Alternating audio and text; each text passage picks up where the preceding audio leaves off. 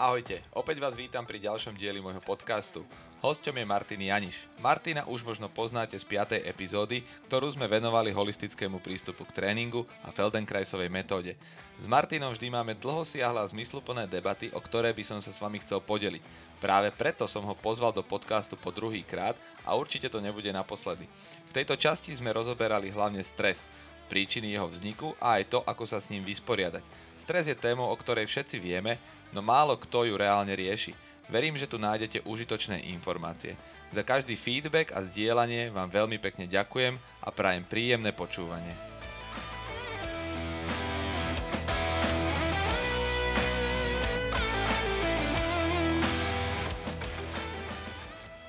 Martin, veľmi pekne ti ďakujem za tvoj čas a že si sa opäť zúčastnil v mojom podcaste. Ja ďakujem veľmi pekne, že opäť môžem tu byť súčasťou tvojho podcastu. Už sme spolu jeden diel podnikli, ktorý sme venovali teda Feldenkraisovej metóde a takému akože holistickému prístupu k tréningu. Dneska by sme rozobrali možno niečo podobné, uvidíme kam nás uh, debata zavedie. Všimol som si, že v poslednej dobe uh, sa veľa venuješ možno aj takej trošku tej psychickej stránke človeka, že snažíš sa na človeka nahliadať ozaj uh, tak celistvo, Videl som, že veľa sa snažíš eliminovať e, v tom e, živote stresory, tak e, povedz mi, prosím ťa, ako ty vnímaš ten stres? Tak základ je, že vlastne ja som začal ten stres vnímať u seba, začal som to veľa meniť a začal som si vlastne len toho študovať. A uvedomujem si, že stres je jeden z najväčších zabijakov dnešnej doby. Mnoho ľudí vníma stres iba po tej psychickej stránke, ale máme rôzne formy stresu, či už sa bavíme o tom, že to môže byť fyzický stres, čiže napríklad tréning, e, tréningová jednotka, môže to byť práve potom ten psychický, čiže nejaký problém v rodine alebo proste nejaká úzko sa tieto veci. Potom to môže byť napríklad nutričný, čiže keď konzumujeme jedlo, ktoré nám nesedí, alebo to môže byť chemický stres, čiže napríklad idete splávať do vody, máte nejakú alergiu na chlor alebo používate kozmetiku, ktorá je plná chemie, Prípadne to môže byť vlastne termálne, že sa vystavujeme slnečnému žiareniu alebo nejakému špinavému vzduchu a podobne. Takže máme rôzne formy a každý, každý zvládame niečo iné. Každý máme proste rôzne veľké tie poháre a najhoršie je proste, keď sa ten pohár naplní a vtedy stačí úplne malá kvápočka a začne sa to prejavovať na našom tele, pretože vieme, že vlastne keď sme pod stresom, tak sa vylučuje kortizol. A kortizol vlastne keď sa vylučuje, tak nám vypína imunitu a prejaví sa na nás práve ten zdravotný problém postupne. Mm-hmm, aké môžu byť napríklad také základné zdravotné problémy? Ja čo vnímam najviac momentálne v spoločnosti, tak vnímam v podstate rôzne také autoimunitné ochorenia, ktoré ľuďom vznikajú, možno také civilizačné ochorenia, ako je povedzme cukrovka, vysoký krvný tlak, nejaké srdcové ochorenia, ktoré tu v minulosti boli o mnoho, o mnoho menej, ako sú tu teraz Ďalej vnímam veľký rozmach rôznych potravinových intolerancií, rôznych alergií na potraviny. Čo ešte tam také môžeme zaradiť? Vlastne presne ako si spomenul, autoimunitné ochorenia, ale zároveň tam môže byť napríklad téma, ktorá sa vo dnešnej dobe veľmi rieši, tak insomnia, nespavosť, alebo vysoký krvný tlak a vlastne skoro všetko, ako ten stres ovplyvňuje všetko. Keď sa pozeráme na to zdravie ako na celok, tak vlastne ten stres proste nám ovplyvňuje úplne všetko. Napríklad som minulé mal klienta, kde sme riešili práve sexuálne problémy. Ďalšia klientka proste povedala, že tým, že bola pod veľkým stresom a vtedy riešila ešte aj rozchod dlhoročný s partnerom, tak prestala chodiť napríklad. Ďalšie mám proste klientov, kde sú nejaké onkologické ochorenia a môžu tam byť úzkosti, môže tam byť dýchavično, môže tam byť úplne hocičo, prípadne proste diabetes sa tam môže rozbehnúť a u každého sa to inak prejaví. Napríklad u mňa konkrétne sa to prejavilo na koži, čiže vlastne vitiligo sa mi spustilo a to viem vtedy, že či som veľa postresoval, málo postresoval, alebo napríklad môže tam byť znižená tolerancia živočíšnych tukov, čo máme dyslipidemiu a veľa, veľa ďalších vecí, takže je tam spúšťač mnohých ochorení. A ako to môžeme v podstate riešiť? Kde začať s takýmto niečím? Je, je potrebné na začiatku ten problém nejako asi identifikovať, keď Presne tak. rozumiem. Prvé je identifikácia, pretože ak chceme niečo zmeniť, tak to najprv potrebujeme vedieť, čo chceme zmeniť. A už keď to identifikujeme, tak môžeme začať na tom pracovať. A môžeme sa na to pozrieť po rôznych stránkach. Keďže vieme, že človek je definovaný ako bytosť biopsychosociálna, nebudeme tam bliesť ešte spirituálno-energetické, budeme pri týchto troch základných. Takže to biologické, čiže ty môžeš poriešiť stravu, môžeš poriešiť nejaký tréningový proces, môžeš poriešiť uh, napríklad tie okuliare, v noci proste náspánok, všetky tieto veci. Lenže aj keď tieto všetky tri veci alebo všetky veci proste z toho biologického aspektu poriešiš, tak stále tam máš ešte to socio, čiže kým si obkolesený, aké rodine funguješ, akých máš priateľov, akej práci si. A potom tam máme ešte tú tretiu, veľmi dôležitú a to je práve tá psychická stránka. Čiže ako si na tom v rámci tvojej minulosti, proste ak, aký, si mal, aký si mal detstvo, aké zážitky si zažil, čo tam sa nazýva nejakých emočných traum a všetko tohto. Uh-huh. A uh, ak správne teda rozumiem, uh, poďme sa pozrieť na, tú, na ten prvý pohár, tých, teda tých biologických uh, možností. Spomenul si, že v podstate ten stres môže byť aj nejaký nadmerná záťaž toho organizmu. No a uh, je problém, keď uh, aj v praxi sa s tým osobne často stretávam, že človek, ktorý v podstate má viac menej stresový život, uh, pracuje náročnú prácu, ktorá ho stresuje a potom v podstate ide ten stres v úvodzovkách vybiť e, do fitness centra, kde vlastne je to tiež v podstate ďalší stres. Môže mať toto nejaké úskalie, nástrahy? No ako to je celé úskalie a to sa deje skrz náskrz spoločnosťou, že ľudia majú veľa stresu a vybijajú to ešte väčším stresom. Lenže tam sa vrátime vlastne k tomu, že najprv si to musíme uvedomiť, že máme toho veľa stresu. A my vlastne keď si ešte náložíme v rámci tej tréningovej jednotky a podobne, že my sa ešte viac ďalíme od svojho stredu. A my vlastne prestaneme počúvať svoje vlastné potreby. To, čo vlastne to telo s nami rozpráva, lebo telo sa s nami konštantne rozpráva. Len na nás, či ho budeme počuť, alebo nebudeme počúvať. A môže mi e, zvýšený stres spôsobiť aj napríklad e, požívanie nejakých nápojov, ako je napríklad káva, energetický nápoj a tak? Samozrejme, keďže toto sú všetko opäť látky ako kofeín, ktorý nám zvyšuje tepy, ktorí sú vlastne stresové, čiže nám ešte do toho poháru plného stresu ešte prilejú. A spôsobí nám ešte väčší problém. Čiže znova sa ešte ďalej vzdialíme od seba. Ako samotná káva je skvelá, lenže záleží od toho, že kedy ju užiť. A väčšina ľudí v dnešnej spoločnosti proste tým, že je prestresovaná, tak ja by som mi to vôbec neodporúčal piť kávu a hlavne určite nie, že na ráno, aby som sa prebudil, tak si dám kávu. Ráno sa máme budiť svieži. To je základ identifikátor. Ja vždy, keď mám workshop, kde školím, tak sa spýtam proste tej skupiny ľudí, pre ktorými prednášam, že koľka ti sa zobudia aspoň 6 razy do týždňa svieži. A väčšinou je to tak, že zo skupiny 15 ľudí je to jeden človek. A to sa bavíme o tom, že to sú tam väčšinou tréneri a fyzioterapeuti, ľudia, ktorí sa zaujímajú o svoje zdravie. A si zaver, že už len v týchto profesiách a týchto ľudí, ktorých zaujíma to zdravie, tak ak je to jeden z 15, tak ako sú na tom zvyšní ľudia. Ako je tá spoločnosť vlastne celkovo vzdialená od seba, od svojho stredu.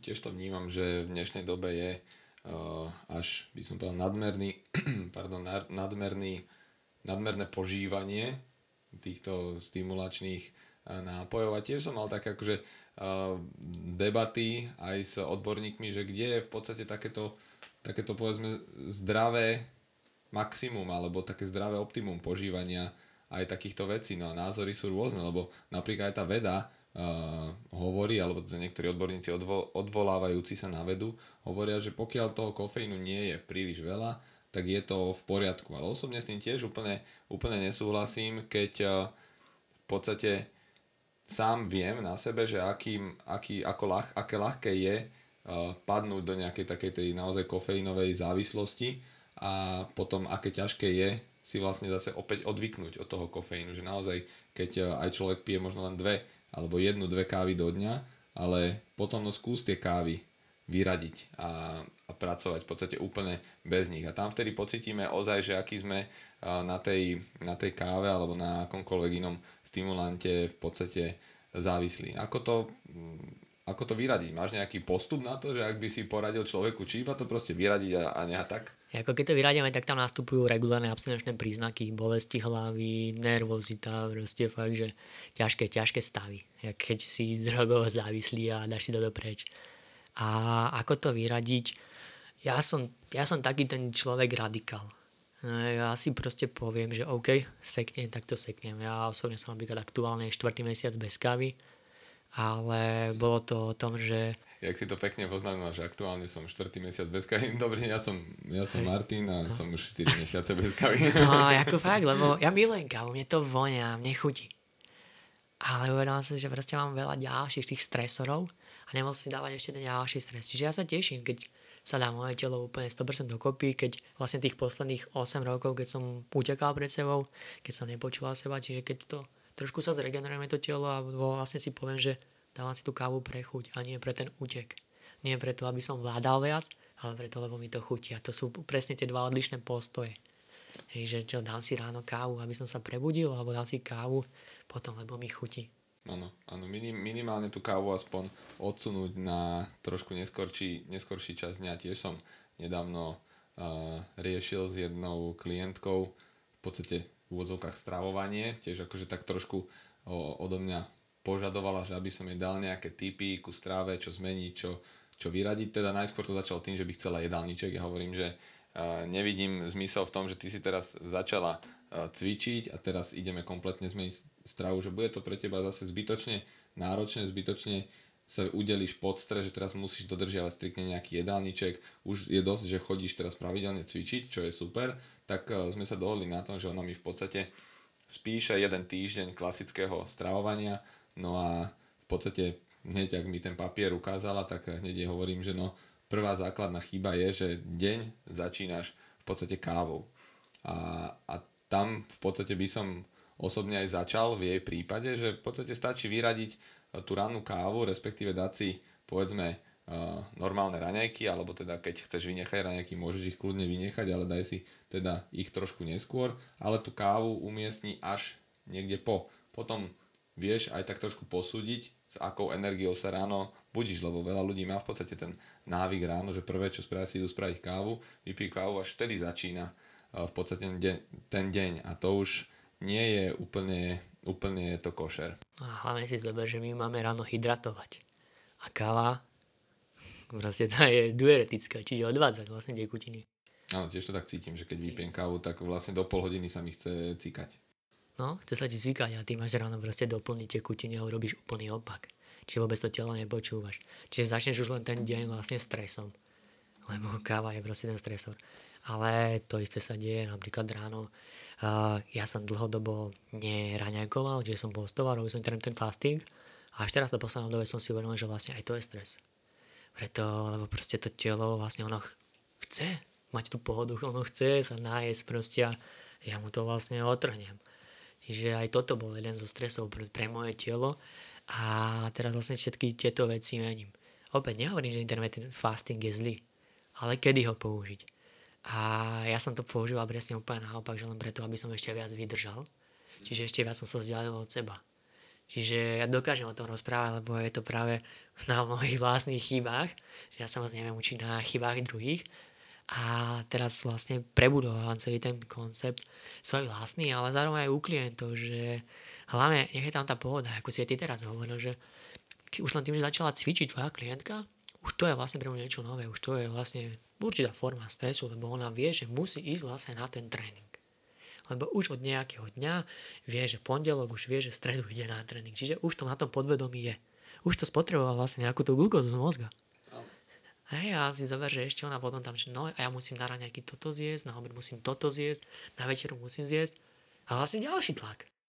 Áno, áno, to bolo môjim cieľom presne, že nevystaviť ju na, na začiatku až príliš veľkému tlaku, lebo sám viem, že zo skúseností, že jednoducho úplne takto to nefunguje a preto aj keď sa snažím človeku dať nejaké nutričné rady, na čo, na čo nie som, nepovažujem sa za úplne odborníka, ale minimálne mám nejaké vedomosti e, o nejakom časovaní tej potravy, o nejakom základnom zložení tej Aký potravy. Aký cirkadiálny rytmus základný. Presne tak, že to, toto, toto pokiaľ človek rešpektuje, však na to, na to aj výskumy sú, že aj keď ješ na hovno jedlo, ale ješ ho ten správny čas, alebo teda respektíve neješ ho v ten nesprávny čas, tak eh, dosiahneš nejaký, nejaký výsledok. Ale keď eh, aj to časovanie je úplne na nič, to znamená, že to tvoje stravovacie okno je povedzme dlhšie ako je, to, ako je 12 hodín, tiež by sa nikomu nechcelo byť v práci každý deň dlhšie ako 12 hodín, čiže prečo by sa to malo chcieť zrovna tráviacemu traktu a v podstate ešte to doplňaš o tie stresory, akým je napríklad teda káva, stres práce, všetky tie stresory, ktoré si na začiatku spomenul, tak jednoducho ten organizmus z môjho pohľadu volí taký ten núdzový režim, ako keď ti počítač naskočí do núdzového režimu, tak aj ten človek volí, alebo ten organizmus volí ten núdzový režim a vtedy ten človek nejako ani ako keby nevie, nevie príjmať, nevie počúvať tie informácie od tela, ale v podstate ide kvázi na autopilota, nemá pocit nejakej výraznej únavy, niečoho, ale lebo to má prekryté rôznymi stimulantami a, a zároveň to telo ozaj, ozaj trpí. Čiže neviem, či ty vlastne eviduješ meno Walter Longo. Nevidujem. To je gerontolog Talian, ktorý vlastne išiel do štátov a on také, že fasting mimicry diet a práve skúmal veľa vplyv strávy na onkologických pacientov a na ďalších ľudí a hovorí proste, že úplne stačí to 12-13 hodinové okno. Stravovacie. Stravovacie, presne, že kedy vlastne nie, fasting 12 hodín, čiže si zober, že 12 hodín papáš, 12 hodín máš pauzu a, a tam vlastne boli pre neho najlepšie výsledky a, a to robili veľké, veľké štúdie, či už na bežných ľuďoch, ale na onkologických pacientoch. Áno, no čo sa bežne evidujem, že v podstate to okno by sa malo pohybovať niekde povedzme od tých 8 do do tých 12-13 eh, hodín.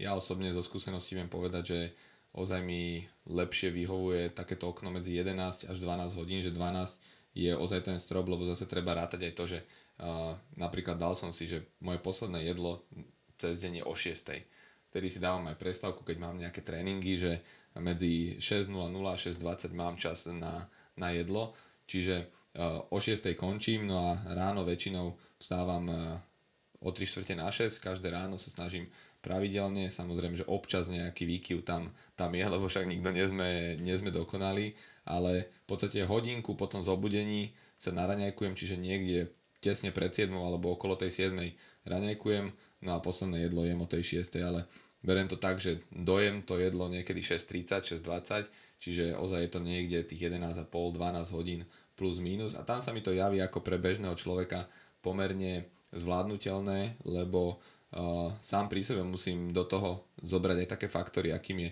napríklad tréning, to, že cez deň už mám nejakú pohybovú aktivitu a nie je dobré nájsť sa hodinu pred tréningom a tiež nechceš jesť obed pol hodinu po tréningu, čiže musíš brať do úvahy aj to nejaké časové okno, ktoré v podstate nemôžem jesť, lebo je tam nejaká aktivita, plus pracujeme, čiže tiež v práci nemôžeš asi jesť úplne, že kedy si zmyslíš. A preto mi osobne prišlo naj, najpohodlnejšie naozaj raňajkovať, obedovať aj večerať, len to trošičku, trošičku stiahnuť to, to okno a naozaj sa mi to javí ako, ako celkom fajn uh, prístup, ktorý nie je až tak, až tak uh, otravujúci, lebo niekto možno niekedy považuje to prerušované hľadovanie za také akože že im to odľahčí to, to denné jedlo, ale ako si teda to jedno jedlo z rána, že nemusia raňajkovať, že sa rovno naobedu, naobedujú, ale ako si povedal, v podstate ten fasting môže byť už pre ten organizmus určitou formou stresu a práve preto to nie je úplne ideálne pre, pre každého človeka. A čo je ešte problém, ľudia si často neuvedomujú asi to, že vlastne ty ten fasting, alebo teda to, to časové okno, kedy ješ, vieš jednoducho pokaziť tým, že si ráno dáš tú kávu. Čiže v podstate ty nefastuješ, keď si dáš ráno kávu a už to bôžnie, keď si ju dáš s, s mliekom alebo s jasné, jasné. Napríklad hovoril ten, ten Andrew Huberman v podcaste, že už 1 gram cukru ti zruší v podstate celý fasting. Čiže, čiže toto je jedna z takých, z takých informácií, že kde s tým človekom v podstate začať. Čiže môžeme pokračovať ďalej. Máme povedzme už sme optimalizovali nejako to, to časovanie jedla. Um, čo s pohybovou aktivitou? Akú, akú voliť pohybovú ja, aktivitu? Ja osobne by som išiel do aerobnej pohybovej aktivity, čiže keď naviažem vlastne na Maťka sobotu, tak aby sme hlavne robili aktivitu, kde to udýchame tým nosom a v rámci tej aerobnej aktivity, aby tam sme posilovali proste to mitochondriálne zdravie, takže anaerobná aktivita opäť už je to vlastne podľa niektorých odborníkov stresová aktivita a začal by som proste tým krásnym citátom, že najprv sa naučíme kráčať a až potom začneme behať. čiže do úplne bežnej pohybovej aktivity, kráčania, ktoré nám je úplne prirodzené, alebo prípadne nejakého proste pomalé tréningy, kde vlastne vnímame telo, čiže aby tam bol tam vedomý pohyb a postupná redukácia nervovej sústavy, pohybovej sústavy a hlavne rozprávať sa s tým klientom, rozprávať sa s ním, že OK, a ako sa cítiš, si unavený, aby on robil taký tréning, že keď ho skončí, tak je schopný znova ten tréning odtrénovať.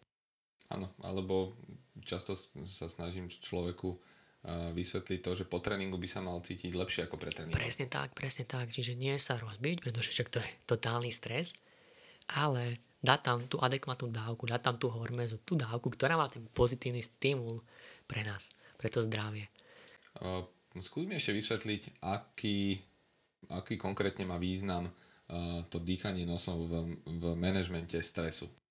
V dýchanie nosom jedná sa o to, že keď začneme dýchať nosom, tak vlastne máme menší prísun toho vzduchu, čiže dostaneme sa do hyperventilácie. Hyperventilácia spúšťa vlastne vysoký krvný tlak, respektíve možno to je naopak, niekto tvrdí to, niekto to, ale to je jedno, že čo bolo vlastne skôr. To bol hlavný dôvod vlastne pri tvrdení Butejka, ktorý povedal, že že vlastne hyperventilácia spôsobuje astmu a zároveň proste niekto tvrdí, že astma spôsobuje hyperventiláciu. A takže v rámci toho dýchania nosom, tam by som išiel do toho, že aby ten výdych bol dlhší ako nádych, pretože výdych je vlastne parasympatický, to je ten ukludňovací rest and digest, čiže oddychni a tráv. A nádych, ten je práve sympatický útok, útek, obranná, zmrznutie. Čiže aby sme si boli vedomi toho, že keď sa dostaneme do stresu, že ako vlastne dýchame. Čiže zapájame tam už ten awareness, tú uvedomenie si toho. Prvé to potrebujem identifikovať. OK, však ja som začal dýchať ústami. Pretože vlastne ja sa dostanem pod stres, čiže začne moje srdce viac byť a mám väčšie energetické nároky. A keďže vlastne ja to neudýcham tým nosom, tak moje telo začne, OK, nájdi proste nejaké, nejakú cestu, ako dokážeš dostať viac duchu do tela. Čiže otvor ústa začneš to tými ústami. Ale ty už keď vieš, že ako vlastne funguješ, tak dokážeš to zmeniť. Čiže OK, dobre, začnem dýchať teraz tým nosom. A ako dýcham nosom? A sú tam už rôzne cvičenia, či už napríklad to s tým pierkom, si dáš prst pod nos, alebo dáš si nejaké kratšie zadrže dýchu, kedy sa vlastne nakumuluje oxid uhličitý v tvojom tele. Takže my vlastne čo potrebujeme, my keď hyperventilujeme, keď sme pod stresom, tak máme, sme vlastne prekysličení, sme hyperoxickí. Lenže máme málo oxidu uhličitého v tele a keď máme málo oxidu uhličitého, tak vôbec nevyužívame ten endogénny kyslík. A my keď vlastne zadržíme ten, ten dých, čiže nakumulujeme väčšie množstvo oxidu uhličitého v tele, tam je ten borov efekt, čiže vlastne klesá afinita kyslíka hemoglobín a, uvol, a využijeme vlastne ten kyslík, ktorý v tom tele je. Takže, takže toto by som hlavne ten awareness a dýchanie nosom a predlžoval, predlžoval ten výdych. V tom tréningu si tiež veľmi pekne poznamenal, že mm, aj taký tie aerobné aktivity sú takým možno dobrým začiatkom, lebo tiež často ľudia radi s tréningom začnú rovno, idú k veci, rovno, rovno tvrdé tréningy a aj mám osobne takú skúsenosť, že tiež, tiež s jednou klientkou sme po ona mala tak akože pomerne vážne zranenie medzistavcovej platničky a bola zvyknutá na náročné tréningy, ťažké silové tréningy, behy, všetky behy, v podstate človek, ktorý ide väčšinou sám len tak si zabehať, tak málo kedy volí takú tú spodnú, nízku aerobnú aktivitu. Vždycky beží v podstate tak, ako sa mu dá. Minima, minimum ľudí rozmýšľa vôbec nad tým, že ako počas toho cvičenia dýcha, že či dýcha no, nosom alebo ústami. Ja keď stretávam ľudí na hrádzi, tak 99%, eh, lebo ja som asi to 1%, čo stretnem, tak, eh, tak eh, dýcha ústami. No a vlastne vnímam to tak, aj počúvam od ľudí, že ozaj keď si idú zabehať, tak väčšinou behajú pomerne vysokým tempom, že tie tepy relatívne pri nich nie sú povedzme na aerobnom prahu, ale sú, sú uh, niekde vyššie. No a vrátim sa naspäť k tomu príbehu s, s tou klientkou, čiže bola zvyknutá na ťažké tréningy, na tie behy pomerne vysokou intenzitou, jasné, že to neboli šprinty, ale pomerne vysokou intenzitou, no a stalo sa aj takéto zranenie. Rok a pol bola v podstate vyradená z športu úplného, no a teraz e, dva mesiace dozadu ma oslovila s tým, že či by sme teda nenadviazali spoluprácu a lebo už jej doktor odporúčil jednoducho tú športovú aktivitu vykonávať, lebo tiež si je vedomý toho, že jednoducho je to zdravé pre človeka, človek by sa mal hýbať a jednoducho ten pohyb potrebujeme k tomu, aby sme mohli žiť kvalitný a plnohodnotný život. No a prvé už čo som pri práci s ňou zbadal, bolo jednoducho prirodzene všetky pohyby, ktoré sme chceli vykonať, prirodzene bola hrozne taká, taká tuha. Nie, nechcem povedať, že neflexibilná, ale, ale tá tuhosť a tá taká tá uvoľnenosť, bola tam presne taká tá jemná rigidita, že každý pohyb, ktorý sme vykonávali, realizovala, snažila sa mať akoby pod kontrolou to, to svoje telo, až, až moc. Tak v podstate dva mesiace sme zvolili prístup, že ozaj dal som si k tréningový plán bol stvorený zo slov jemnosť, voľnosť a pružnosť a vlastne to sme si dali ako taký základný cieľ a teraz po dvoch mesiacoch môžem povedať, že naozaj vidieť celkovo na jej pohybe takú tú, takú tú uvoľnenosť a podľa všetkého aj ten management stresu alebo man- management tela so stresom je o niečo lepší, keď to telo je o čosi uvoľnené a rovnako tak som mu inštruoval aj do uh, ľahkých aerobných aktivít a keď som jej povedal, že teda uh, choď si zabehať, môžeš začať aj behať, aj doktor to schválil, že už môže začať behať postupne, aby nadobudla nejakú tú aerobnú trénovanosť. No a dal som inštrukciu, teda chcem, aby si začala behať na 140 tepoch. Priemerka z behu.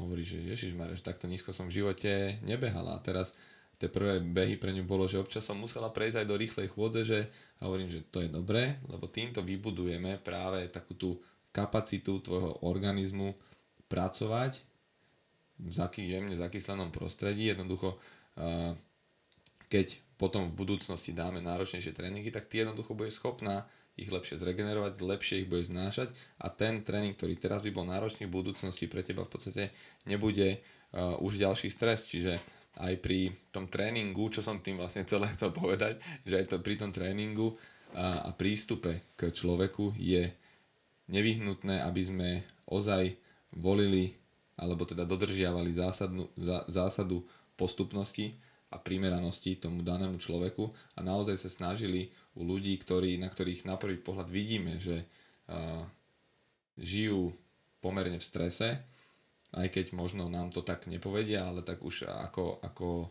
dobrí tréneri alebo terapeuti by sme možno mali mať tú schopnosť to z toho človeka trošku prečítať, či v tom strese je alebo nie je a mali jednoducho mu tú činnosť alebo ten tréning prispôsobiť tak, že budeme tento stres nejakým spôsobom kompenzovať. No jasné, vieš čo, ono najväčší problém, čo je pre dnešnú populáciu, tak to je pochopiť, že keď spomalia, začnú vidieť viac.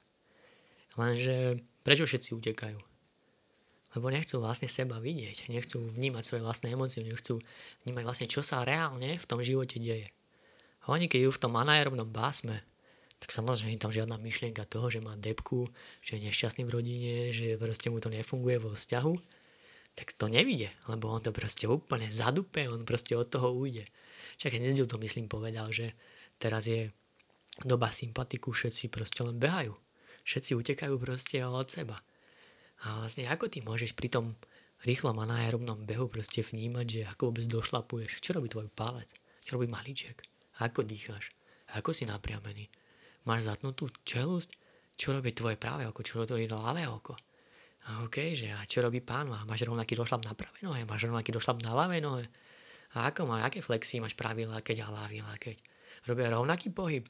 A práve o tomto je to, to učenie, proste ukazovať mozgu nové možnosti.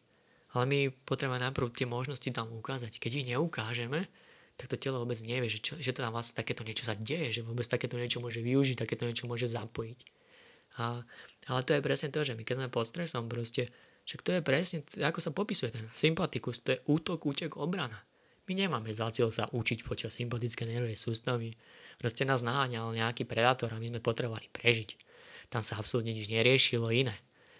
A preto vlastne, aj keď uvidíš niekedy veľkú dopravnú nehodu, veľa krvi a podobne, tak vlastne tvoja trávacia sústava vôbec nefunguje. Keď niečo zješ, tak to prejde cez protokový ohrievač, alebo to proste ani nedáš do tela. Pretože vlastne jediné, čo je okysličené, tak hlavne, tak to je ten mozog, ale tráviaca sústava vôbec nie je tak okysličená. A k tomuto sa dostávame, že zober, že niekto je pod stresom a on môže mať najlepšiu stravu na svete, najlepšie doplnky, ale keď má dostatočne okysličenú tráviacu sústavu, tak sa vôbec sa nestrebe. Vieš, že, že vlastne toto je pre mňa to, že pozerať sa na veci tak celosne, čo vlastne robí ten stres v tom tele. A čo to robí počas toho spánku. Keď, máš, to, keď s ľuďmi riešim spánok, tak sa ich často pýtam, že máte problém zaspať, alebo máte problém vydržať spať. Lebo keď im šroti tá hlava, tak vieš, že sú pod chronickým stresom, pod konštantným stresom. Keď sa zobudia už počas spánku, tam sa opäť môžeš na to pozrieť cez, napríklad cez orgánové hodiny, že ktoré hodiny sa vlastne zobudili väčšinu ľudí, ktorí, ktorých sa pýtam, že kedy sa zobudí, tak je to medzi 1 a 3 hodinou, kedy je vlastne v rámci orgánových hodín pečeň. Čo je pečeň? Energetické centrum tela. Hej? Čiže tí ľudia sú vlastne bez energie. Pretože oni tak utekajú proste pred sebou, že nemajú energiu, nemajú energiu proste vôbec ani na ten kvalitný spánok, na tú regeneráciu a na to všetko. Takže regenerácia prebieha vtedy, keď sme parasympatické nervovej sústave a nie keď sme sympatickej. A to ako som na začiatku povedal, vlastne my keď sme pod stresom, keď tam je kortizol, tak vlastne máme vypnutú imunitu. To je tzv. maladaptácia na, na kortizol. A vlastne mnoho ľudí si nevedome, že chronický stres začína už od tretieho dňa. Znamená, že už tretí deň, keď si pod stresom, tak už vlastne dochádza ku tým adaptačným procesom. A keď ješ na dovolenku, si dober, že koľko si dávajú ľudia dovolenku, že väčšinou to je týždeň. Ale podľa kníh regulárne, že kým dojde ku tomu, že telo vypne a začne regenerovať 10 až 15 dní. Čiže ak môžem poradiť, tak určite keď dovolenky, tak jednu dlhšiu ako dve krátke. Také 2-3 týždne a proste úplne vypnú, vtedy začne to telo regenerovať. Dovtedy to len dojazd. To je dôvod, prečo mnoho ľudí, keď si dá 5 dňovú dovolenku, tak na tretí deň ochorie a z dovolenky sa vráti rozbitý. Pretože vlastne my tlačíme pred sebou niečo, tlačíš, tlačíš, tlačíš, zrazu vypneš, OK, telo si ešte myslí, že tlačíš, tlačíš, lebo však si ho to naučil. A že ty kokos, čo sa tam vlastne deje, však on mi dá voľno a zrazu všetko to ide vonku. Že tí ľudia nemajú problém držať, oni majú problém spomaliť, oni majú problém vtedy, keď prestanú, vtedy to všetko dojde. A vtedy sú najväčšie tie problémy, vtedy sa vlastne spúšťate onkologické ochorenie, autonitné ochorenie a ďalšie veci. Ale že kde začať? Kde začať s tou, s tou cestou návratu seba seba k sebe. Úplne hoci kde, úplne hoci kde, proste spomaliť. Spomaliť, spomaliť, spomaliť. Ja to na každom workshope hovorím, že každému som vytetoval na čelo spomal. Proste fucking slow down. A ono to krásne funguje. A, a napríklad ja som začal riešiť normálne so psychologičkou môj prístup, pretože opäť, že prečo som vlastne konštantne utekal pred sebou, prečo som vlastne si robil jeden kurz, druhý kurz, tretí kurz, proste taký klient, taký klient, proste fakt, že mal som úspechy, mal som vlastne akadémiu, ktorá má nejaké meno na Slovensku, proste obrovský priestor, ale prečo? aby som si kompenzoval niečo, čo mi chýbalo z detstva. A to má aj tú psychickú stránku a to vlastne identifikujem v rámci mojej psychologičky, moje nejaké traumata, môj prístup k životu a vlastne až teraz konečne spoznávam som seba, pretože pri tom, keď som utekal pred sebou, tak som vôbec nevedel, kto je vlastne ten Martin Janiš. Uh-huh. A dá sa povedať, že si bol závislý na práci? Bol som. Bol som závislý na práci, totálny workoholik. A je to, je to jeden z takých akože prírodzených javov, keď človek eh, v podstate buď nejakú možno traumu z minulosti, alebo prípadne nejaký nadmerný stres uh, lieči závislosťami? Jasne, Gabor Mate hovorí, že závislosť je všetko, čo ti spôsobí krátkodobú úľavu, potešenie, proste radosť, tie krátkodobý dopamin. Môžeš to mať prácu, môžeš to mať šport, môžeš to mať sex, môžeš to mať pornografiu, môžeš to mať jedlo, telefón, môžeš to mať telefón, lajky na Instagrame, hocičo. Hej, lenže problém je ten, že v našej spoločnosti si ľudia hovoria, že OK, závislosť je iba ten, čo rieši drogy, ten, čo chlastá, ale proste ten, čo je workoholik, má brutálny úspech, je to najlepší podnikateľ, tak ten je, toho budeme ospevovať. A pritom on je, pres, on je ešte viac traumatizovaný možno ako ten s tými drogami. Lenže proste vybral si tú závislosť v rámci práce. Ale keď sa pozrieš na nich, keby si ho povedal mu, že OK, spomal, nechaj si 3 dní voľna, on to nedokáže. On to proste nedokáže lebo zrazu tie emócie, tie traumata z minulosti by išli vonku a jeho by to totálne zlikvidovalo, lebo proste nie je naučený s tým pracovať. Je to extrémne náročné zrazu sa pozrieť tvári tvár sám sebe, že kto to vlastne je. A preto vlastne vieš, ty si nešťastný, tak ako si urobíš šťastie? No nejakým úspechom. Ja som si urobil jeden kurz, druhý kurz, tretí kurz, urobil som jednu akadémiu, druhú, tretiu. Áno, potešil som sa, ale na ako dlho. A každým jedným týmto úspechom sa vlastne ešte viac ďalil od seba. Čiže ešte menej som počúval sám seba. To dielo mi už kričalo, že ty vázená.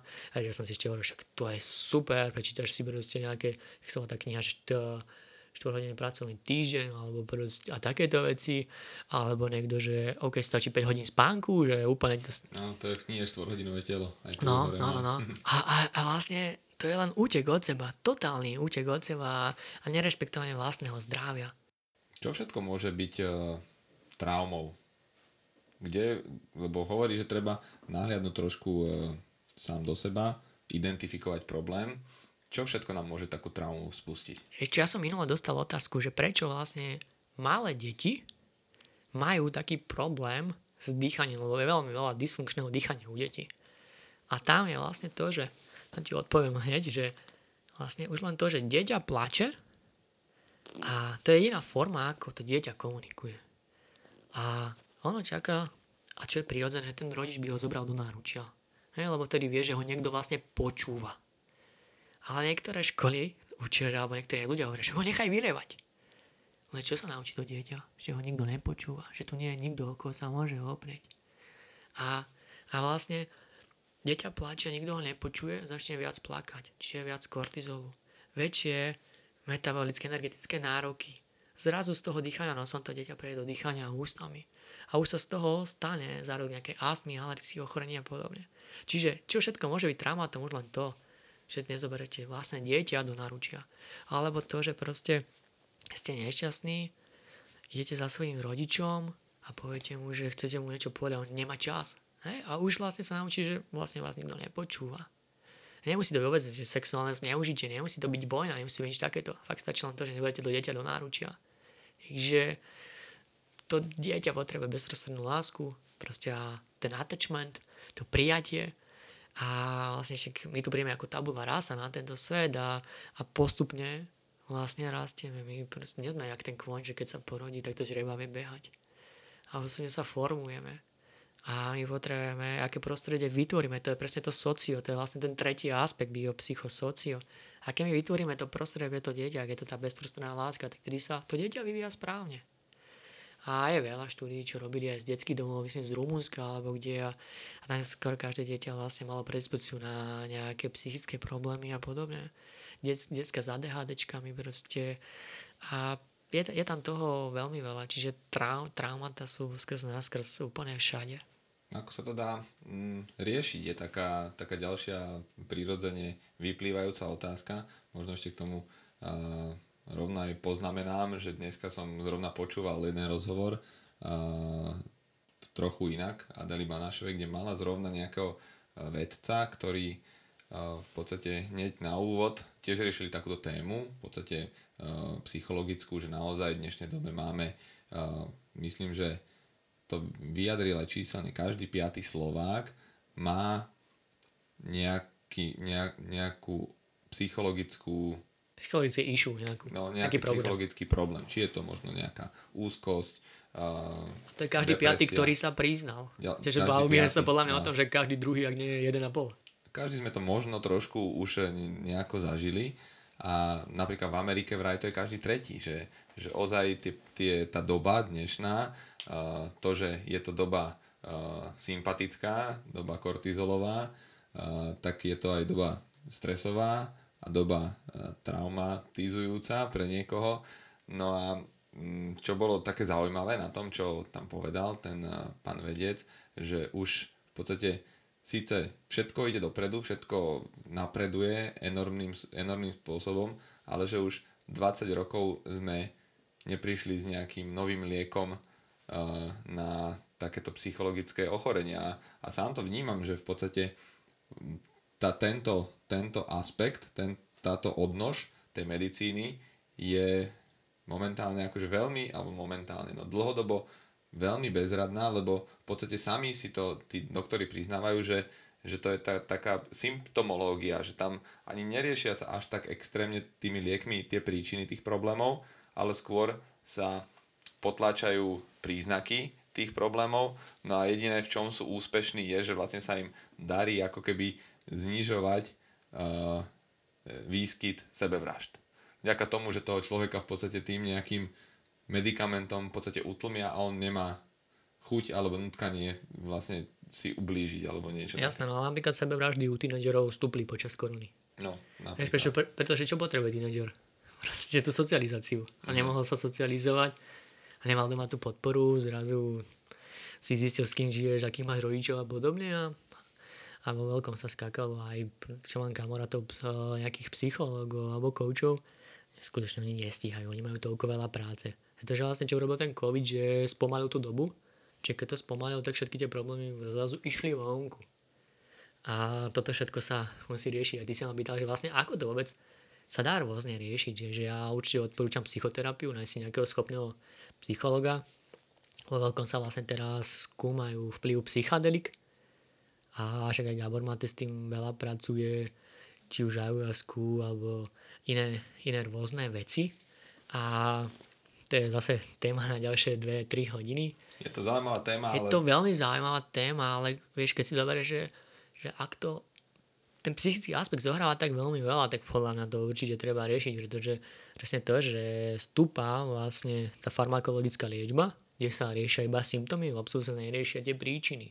Čiže len budeš predpisovať stále viac a viac liekov, lebo ten človek vlastne jemu budú tie lieky postupne menej a menej šlapať, pretože sa adaptuje na tie lieky, nie?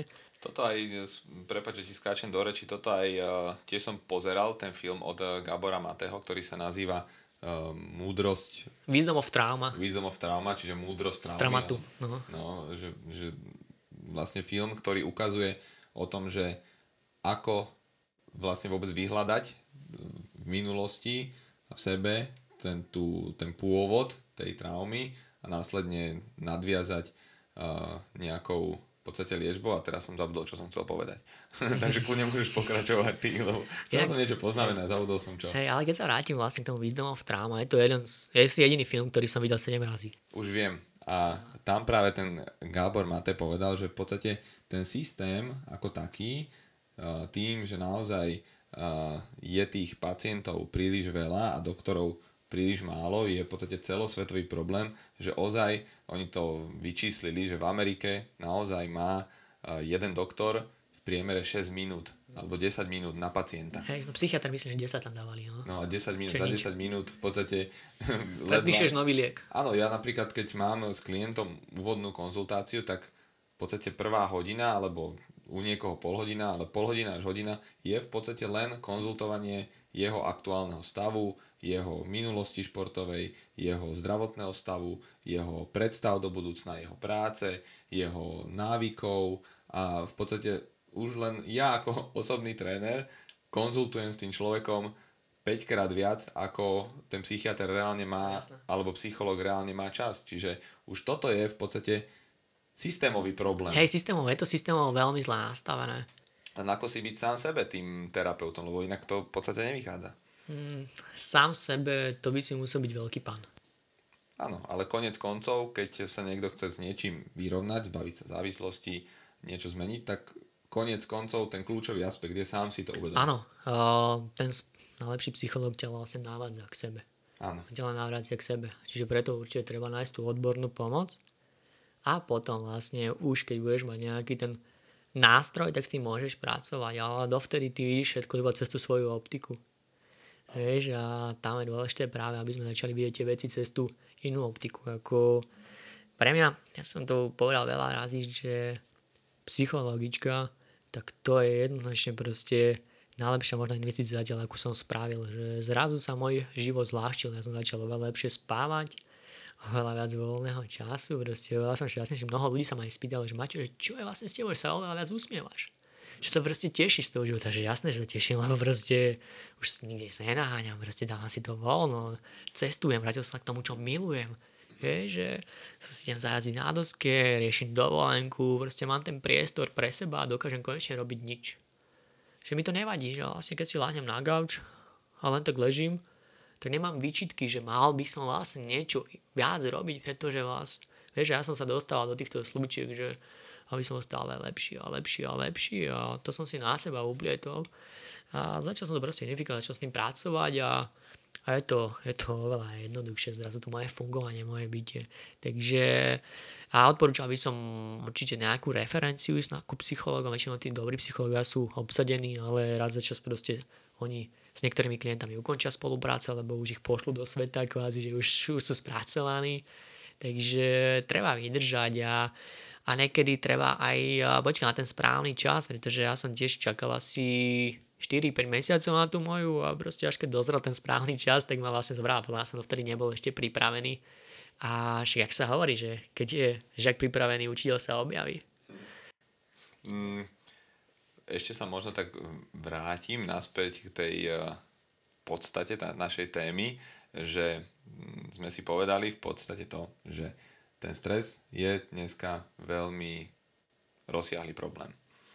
Vieme ho eliminovať, alebo vieme teda napomôcť e, k vyrovnávaniu sa s ním pomocou správnej pohybovej aktivity, čo môže byť aj tréning, či v posilovni, ktorý ale bude rešpektovať to, že naozaj chceme ten stres človeka uvoľniť, čiže ten tréning by mal byť možno nie príliš vysoko intenzívny, ďalej to môže byť aerobná činnosť, ktorá tiež by bolo zo začiatku určite vhodné, aby bola uh, o čosi menej intenzívna. Ďalej si tam spomínal faktory ako možno nejaké elektromagnetické žiarenie. Dá sa s týmto spraviť nejaké, nejaké triky, vychytávky doma, ako to, ako to eliminovať?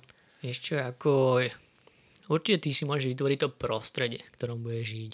Ako máš ty doma proste vytvorené na večer žiarovky, ktoré, ktoré vlastne eliminujú zelené a modré spektrum. Čiže nevylučuje sa v noci toľko kortizolu a má sa vylučovať melatonín, čo je fajn, že môže si vytvoriť to prostredie. Ale znova sa vrátim ku mne, že, že ja som mal poriešené svetlo úplne všetko a keď som začal chodiť ku psychologičke, tak mne sa vôbec nemenili tepy, mne sa nemenila kvalita spánku, mne sa nemenilo HRVčko, nič. Ako som začal na pracovať, to bol proste taký rozdiel, som nechápal, za 4 mesiace mi klesli kľudové tepy o 8 tepov tu máš 8 tepov za hodinu, tu máš 480 úderov srdca navyše a za 8 hodín spánku tu máš vyše 3000 úderov navyše. To je proste neskutočný rozdiel. Ale som začal vlastne riešiť tie svoje vedomé, podvedomé. Mm-hmm. Takže na čo sa týka toho svetla a napríklad toho žiarenia blízkeho červeného svetla, tak to by som odporúčal hlavne zime, napríklad keď je, keď je málo slnečka, tak to slnečko je pre nás úplne skvelé, čiže osvetliť sa. Ale všetky tieto nástroje, či už otužovanie, či už jedlo, či už to svetlo nejaké špeci, alebo, alebo earthing, alebo hocičo. Aby sme to brali, že to je iba nástroj. Čiže sa nám proste vôbec nerieši tú príčinu. Čiže je to vlastne len tá forma, sme to lieku, ale bioekorov, zdravá forma toho lieku, ale až to nezavrieme tak, že OK, tak ja si konštantne nakladám, začnem nosiť okuliare, začnem dýchať, začnem otužovať a vlastne budem si môcť ešte viac na, nakladať. Prečo? Pretože vlastne ešte viac sa vzdialím od svojho stredu, ešte menej budem seba počúvať. Čiže aj v rámci workshopu ja učím, že tie dýchové cvičenia sú skvelé, ale použiť ich raz za čas, proste keď vie, že máš napríklad prednášku, horšie si spal, potrebuješ sa nabudiť, fajn ale nie, že ty budeš každý deň ráno dýchať, pretože si spal na hovno, takže sa potrebuješ nabudiť. Vieš, čiže ty vlastne použiješ nejaký nástroj na to, aby si seba oklamal. A v podstate tiež na ňom môžeš zostať závislý. A ostane závislý. Presne, ostane závislý. Toto som aj spomínal v predchádzajúcom dieli s Maťom Sobotom, že podobná vec sa mi stala s Wim Hofovým hey, to si spomínal, no. Že, že naozaj som si už potom veľmi ťažko vedel predstaviť to ráno bez toho. A chvíľu mi trvalo, kým som si opäť navykol vstať a pokračovať do dňa bez toho, že by som, že by som to dýchanie Wim Hofo nevykonal a rovnako tak aj otužovanie mi bolo zrazu viac nepríjemné, lebo som nevedel tú studenú vodu až tak, no, dobre, až tak dobre znášať. No a teraz som sa dostal v podstate do takého, do takého, uh, do takého stavu, že nepreháňam to ani s otužovaním, naozaj dám si otužovanie 1-2 krát do týždňa, to nasvedcovanie sa tým inf- blízko infračerveným a červeným svetlom tiež neriešim úplne, že každý deň, ale striedam jeden deň sa alebo dva dní sa nasvietím, jeden deň sa si dám otužovanie. Tiež aj samotné dýchové cvičenia, ktoré, ktoré sme rozoberali v minulom dieli, tiež nevykonávam úplne na dennej báze, ale v podstate ale možno, že aj vykonávam, lebo to som chcel povedať ako ďalšie. dýcháš nosom. Áno, že snažím sa počas dňa dýchať nosom a hlavne, napríklad keď som v aute, tak tiež uh, uvediem taký praktický príklad, že ponáhlam sa na nejaké stretnutie, tak už vtedy uh, to, že sa ponáhlam, tak vo mne vyvoláva ten pocit, že Ježiš, musím sa ponáhľať, budem meškať stres. Ale snažím sa tieto informácie, tieto situácie ako keby podchytiť už v tom vtedy, keď to, to je ten awareness. Áno, že naozaj z toho, že zase sa ponáhľaš a poviem si však, tak teraz keď e, na to dupnem a pôjdem cez mesto na hranici zákona, že pôjdem ak, ak blázon, tak dojdem vlastne na to stretnutie o minútu skôr svojím spôsobom, lebo jednoducho to cez to mesto ne, nedáš rýchlejšie, keď sa veľmi ponáhľaš a keď si nervózny, ako keď sa neponáhľaš a si pokojný. Čiže toto je taký môj malinký hack, ktorý môže využívať okamžite každý, že jednoducho neovplyvníš to, ako rýchlo sa tam dostaneš a keď to ovplyvníš, tak maximálne o tú jednu minútu. A vrátim sa ešte k tomu dýchaniu a vlastne v aute sa snažím popri tom šoferovaní a počúvaní buď hudby, podcastov zrovna na čo mám, na čo mám chuť, niekedy mám obdobie, kedy sa mi jednoducho nechce počúvať uh, nové informácie, stále nasávať niečo, stále sa učiť, lebo niekto hovorí, stále by si sa mal učiť, nie, stále nie, to je presne druhý problém, že sme prehltení informáciami. A to, toto, toto som nejak tak prirodzene na to prišiel, že,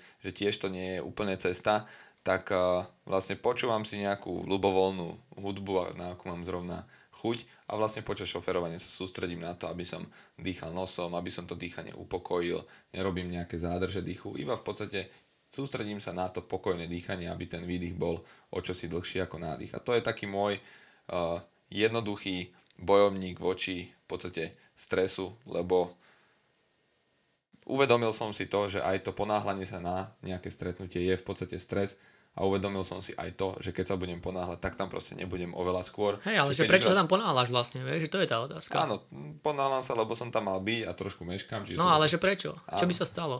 No, v podstate nič. To je, to, to je ten problém, že keď už tam človek... Čiže čo ťa, ale čo ťa tam tlačilo, aby si tam bol skôr? Tá dochvíľnosť, že chcel by som tam byť skôr. A prečo? Zle som si to Čo by sa stalo? Zariadil ten deň. Čiže kto by ťa zbičoval, že by si prišiel neskôr? Nikto. Sám, sám seba. Ty sám, sám seba, presne tak. A toto, toto je niekedy ťažšie si uvedomiť, ale snažím sa aj sám s týmto pracovať a môžem povedať, že za uplynulý rok, rok a pol, naozaj táto stránka toho stresu sa mi pomerne dobre darí manažovať, aj napriek tomu, že, že mám ten deň pomerne vyplnený, že naozaj pracujem v úvodzovkách naplno, ale nevnímam to, že by to bolo naplno. Proste nepocitujem to ako nejaký zásadný, zásadný stres. A to považujem za veľmi dôležitý milník u seba, lebo viem, aké to je pracovať rovnako, ale so stresom. No jasné. Takže ja by som sa vrátil vlastne ešte k jednej veci, že v rámci tých dýchových cvičení zaraďovať to do bežného života. Čiže znova nedávať si ďalšiu hodinu, pol hodinu na ten tréning dýchových cvičení, pretože vlastne znova si vytvoríš ďalší stres. A doma vlastne hodinu času navyše. No a ešte k tomu stresu, že ako vôbec začať s tým celým, tak nebať sa to robiť nič. Čiže ísť v aute ani tú hudbu si nepustiť. Lebo my máme vlastne konštantne strach, že nám niečo vyjde vonku. Lebo práve v tom tichu sa ukazujú, ukazujú tie najväčšie múdrosti.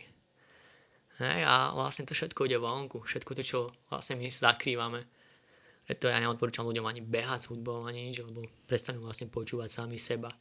Čiže dovoliť si, keď chceme začať manažovať a ako si ten stres, najprv spomaliť. Čiže ak sa niekto ponáhľal 10 rokov, že vlastne stále práca, práca, práca, práca, crossfit, vysoká, vysoká intenzita, šprinty, jedlo proste fast foodové a, a podobne a zlý spánok, otužovanie, mhm. čiže hrot, hrot, hrot. Tak ako to není o tom, že ja budem teraz cvičiť alebo budem trošku menej alebo čo, oni potrebujú proste fakt, že robiť nič. Spomaliť, nechať ten kľud pre to telo, nech tam aj ten dojazd a, a aj s touto kvalitou pracovať, že tam je nič. Je to extrémne náročné. Extrémne náročné proste ísť na a mať tichú hudbu. Alebo len sa ísť prejsť nepozerať do telefónu, nemať sluchatka, ale iba sa prechádzať. Alebo zastať, dýchať, pozorovať svoje dýchanie alebo dať si nejakú meditáciu a proste byť v tom.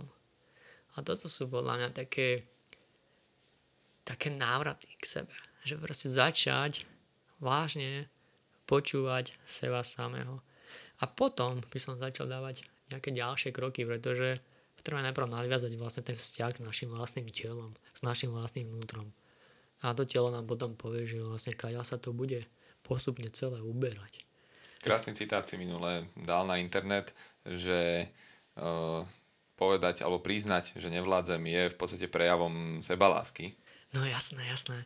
Lebo my sme akurát včera doma mali takú zaujímavú komunikáciu a aspoň som videl to, že ako môj starší brat argumentoval, že a však to je super, akože proste, keď nevládzeš, tak sa pustí do toho, lebo však vieš, tedy dosiahneš, tedy si lepší podnikateľ a toto lepší a máš lepší výsledok. A že áno, však ja som sa na to pozeral presne rovnako predtým. Lebo som proste išiel výkon, výkon, výkon, výkon. Ale o čom to je, že vlastne opäť útek od seba, o ničom inom. A teraz, ok, nevládzem, tak, tak nevládzem vlastne, nič sa, nič sa nedeje to pozri si vlastne všetkých tých úspešných ľudí proste, čo tam je za tým, ako majú minulosť, ako majú detstvo. Proste hrotia, hrotia, hrotia a ešte, ja videl som na dnešný na refresheri, alebo kde to bolo, že super olimpionička, ktorá stíha urobiť vysokú školu a popri tom ešte pracuje tu a toto a získala ešte medailu. Kokos, ale však a kedy vlastne oddychuje? Ako kedy to stíha, vieš, však to neoklameš to telo. Niekedy to, sa to môže ukázať trošku neskôr. To no. sa ukáže proste trošku neskôr. Prečo je teraz toľko onkologických ochorení u mladých ľudí, to nebolo. To nebolo vôbec 20-30 rokov dozadu. A nie je to vôbec len o tom jedle, že všetci hovoria, že teraz jeme sračky. No, vôbec to nie je o tom. Teraz sme presídení tými informáciami. A naši rodičia nemali vôbec toľko stimulov pre, pre mozog. Čiže my nevieme vlastne oddychovať. Zoberte, že keď máme telefón, Instač, Facebook, blik, blik, blik a ešte niekto má na hodinkách proste, že ešte mu to pipne a je proste úplne, že fakt, že to neznášam, keď som niekde a ešte s niekým trénujem a zrazu na hodinka nejaká notifikácia mu príde alebo čo, že ale sa venuj tu na tréningu, proste on je, úplne ho to vyruší. Sa nedokáže ale sústrediť. Toto je jedna z vecí, ktoré ani ja úplne presne nerozumiem, že kúpil som si športové hodinky na to, aby som proste mal možno nejaké informácie o tom, ako si regulovať ten tréning, ako s tým pracovať, aby som vedel, aký mám tep počas zaťaženia, aby som v podstate vedel nejaké informácie o sebe. A teraz ešte na hodinky mi má chodiť, vlastne však som si ich kúpil na to, aby som išiel nové dva lajky. No, a teraz mi na hodinkách pípne, že niekto mi píše správu a ja bežím niekde. Čiže to, akože to mi príde veľmi nelogické tiež na to mám nervy pri klientoch, sa mi to často stáva, že im tam chodia tie notifikácie.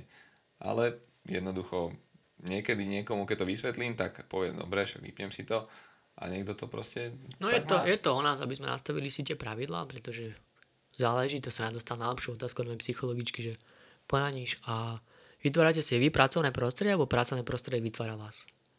Že no, do dneška asi pracovné prostredie vytvára mňa. A možno som si na všetkým vyhovieť.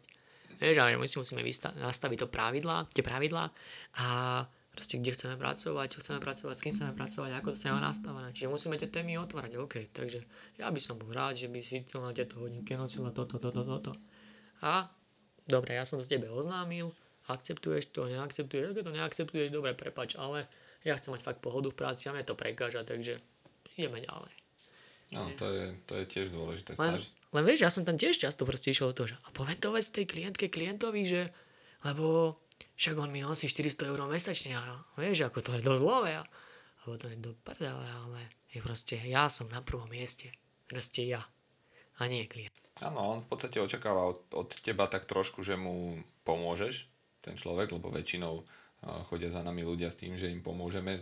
Či ich zachránime. Či s niečím schudnúť, či nabrať, alebo pomôcť od bolesti, alebo čokoľvek. A v podstate to, že on nie je tou hlavou úplne na tom, na tom tréningu, tak vlastne kazí tú, tú snahu našu. O, Nemáš potom takú radosť toho, z toho feedbacku vlastne, že však ako ty dávaš do toho svoju energiu, tak očakávaš nejaký výsledok, ale evidentne on dáva úplnú energiu inú do toho. Áno, on očakáva, že tá, tá moja energia fixne tie jeho očakávania bez toho, že by on sa musel príliš snažiť. No, a, to je, a to je ten akože neúplne úplne správny prístup asi. No problém všetkých pomáhacích profesí na Slovensku, že preberáme vlastne zodpovednosť za našich klientov. To mi dlho trvalo. Ako to až posledný rok som pochopil, že, že vlastne nie je to o mne, či ten človek schudne, či sa zlepší, alebo čo je to o ňom. Ja urobím vždy najlepšie to, čo môžem, ale neovplyvním proste to, že kde žije, čo žije, čo ako robí a podobne. Takže... To je presne to, čo som spomínal, že naozaj klient očakáva, že príde, dostane tréningový plán, dostane výživový plán a za mesiac budú požadované výsledky. Výnimočne sa to niekomu môže podariť, ale často je tam práve taký ten, tá neudržateľnosť dlhodobá v tom, že keď ozaj radikálne zmení svoj život, niekomu to môže zmeniť život, pomôcť, ale niekomu jednoducho to je len ďalší stres, ale zase závisí to od toho, ak sa k tomu ten človek postaví, lebo zase niekedy sa dá spraviť radikálny res, jednoducho keď si o ňom presvedčený a, a vieš, že ti to spraví dobre, tak to môže, môže byť ono, ale zase prichádzame náspäť k tomu, musíš byť sám o tom 100% presvedčený, aby si ten krok mohol, mohol spraviť. Keď nie si o tom presvedčený, a musíš ti... mať energiu na tú zmenu. Ako pretože... si povedal dnes krásne, že môžeš tých ľudí aj polievať svetenou vodou, ale nemusí im to pomôcť. Presne tak, lebo to si mnoho ľudí nevedomuje, že keď nemáte energiu, tak vám nebude absolútne nič v tele fungovať ako má. Som mal konzultáciu s jedným chalanom a prišiel za mňou, že vlastne má vás závratie, keď je do obchodu sa mu roztočí hlava a podobne. A ja, že tak mi popíš trošku tú minulosť. A on že no, robil som v práci, kde som robil proste 12 hodín denne a ešte cez víkendy. Tak ale potom som si povedal, že tak ja si dám trošku prestávku mentálnu, tak som dal si vlastne, zobral som si home office a začal som stavať dom. A ja že, počkaj, ja to si si ako pri stavbe domu oddychol. No jasne, však, že ako sám som vlastne robil sám hlinený dom a že, uh, dobre, takže toto ma zodých nebol, že akože mi vlastne z jedného extrému do druhého len je to trošičku iná forma, ale a ja tam dávam krásny, krásne prirovnanie, že si, si zaverte, že budete mať najdrahšie auto na svete. Ale keď do neho nenalejete ten benzín, naftu alebo nedáte tam nejaké iné palivo, tak to auto sa nepohne. Áno, to je pravda. A týmto týmto si veľmi pekne v podstate možno aj ukončil túto, túto tému. Už sa rozprávame vyše hodinky. A naozaj je to téma, o ktorej by sa dalo z rôznych úhlov pohľadov naozaj do nej nazerať e, do tých jednotlivých aspektov, ktoré si, ktoré si spomenul, ale podstata je asi tam, že naozaj si treba v tom svojom živote uh, zhodnotiť uh, to, čo robím, to, či mi to spôsobuje stres, ak áno, identifikovať možno tie, tie podstaty alebo tie, tie stresory a snažiť sa jednoducho to postupne, nie príliš radikálne meniť a, a naozaj upokojiť sa a hľadať možno aj v tom stresujúcom svete jednoducho pokoj. No a začať počúvať vlastné telo a nájsť tú seba lásku k sebe, seba, seba rešpekt, dať seba proste vyslovene na to prvé miesto. A prebrať zodpovednosť sám za seba. A už keď necítime, že to telo nám dáva ten feedback, tak už vtedy si môžeme byť takmer istý, že niekde je problém, lebo vlastne dobre vyladený systém ti ten feedback dáva uh, Okamžite. veľmi dobre. Naozaj to Okamžite. cítime na sebe, že, Sekunde. že fakt tým, že sa mi podarilo za poslednú dobu ozaj trošku ten, ten systém optimalizovať, spánkový režim, pohybové aktivity, management stresu, strava. Akože naozaj by som povedal, že nechcem povedať, že je to dokonalé, ale je to na pomerne vysokej, sa k tomu. Je to na pomerne vysokej úrovni. Keď to prirovnám k, k populácii, tak je to na vysokej úrovni. Keď to prirovnám mm, k kolegom, tak je to slušné, že, že naozaj slušné. Aj tá energia počas dňa, aj tá e, v podstate trénovanosť sa mi v podstate zvyšuje, že naozaj sa zlepšujem bez toho, že by trpeli nejaké iné stránky uh, môjho života, tak uh, cítim jednoducho tie výkyvy od toho, od toho optima. Zle sa vyspím, cítim ten rozdiel. Telo mi hneď dáva najavo, že, že to není ono. Niečo nevhodné v nesprávny čas zjem, telo mi to dá hneď najavo. Samozrejme, že neumrem na druhý deň, ani mi není nejak extrémne zle, ale cítim tam tú informáciu, že, že som ju dostal od toho tela, že toto nebolo úplne správne rozhodnutie. A tam ale... je ešte po, prepáč, že ťa preduším, ale tam je dôležité, ako vôbec príjmeme tú informáciu. Že vlastne, OK, tak si sa vyspal zle a že do prdele, zase som zle spal. Alebo že, OK, ďakujem ti telo, že so mnou komunikuje, že mi hovorí, že vlastne niečo som urobil zle a takto mi dávaš feedback. Čiže záleží od toho nášho prístupu. Máme rôzne formy toho prístupu. Áno, to sa snažím napríklad na toto, že mi telo, že sa zle vyspím, tak uh, reagujem v podstate tak, že už keď sa zobudím zle vyspatý, tak už sa začínam, tak akože už ráno sa začínam psychicky pripravať na to, ako sa zajtra alebo dneska krásne vyspím. že už idem s tým mindsetom do dňa, že už myslím na to, že nevypiť dneska veľa kávy, bo rád si dám tú kávičku cez deň, nevypí veľa kávy, lebo si ovplyvníš kvalitu spánku aj ďalšiu noc. Že neprekryj toto kávo. Buď trošku unavený. Nechoď športovať. Daj si voľno. Vieš, že Rešpektuješ sa. Pracujem a prináša to, prináša to výsledky. Proste som schopný trénovať aj dvakrát do dňa. Som schopný aj netrénovať, keď cítim, že, že proste sa mi nechce. Čiže naozaj je dôležité si ten systém nejak eh, pekne vyladiť a je dobré si byť, opäť sa budem opakovať z predchádzajúcich dielov, si byť sám sebe šamanom a vedieť si namiešať tú medicínu uh, na mieru. Presne tak, lebo každý sme jedinečná individuálna bytosť a tak musíme k tomu pristupovať. Na nikoho neplatí presne to isté. Každý sme proste jedinečný. Tak, presne ako hovoríš. Ešte raz ti veľmi pekne ďakujem, že si si našiel opäť čas. Myslím, že z toho vznikla veľmi príjemná debata a Ďakujem a prajem pekný deň. Ja ďakujem veľmi pekne, že som mohol a pekný večer ešte.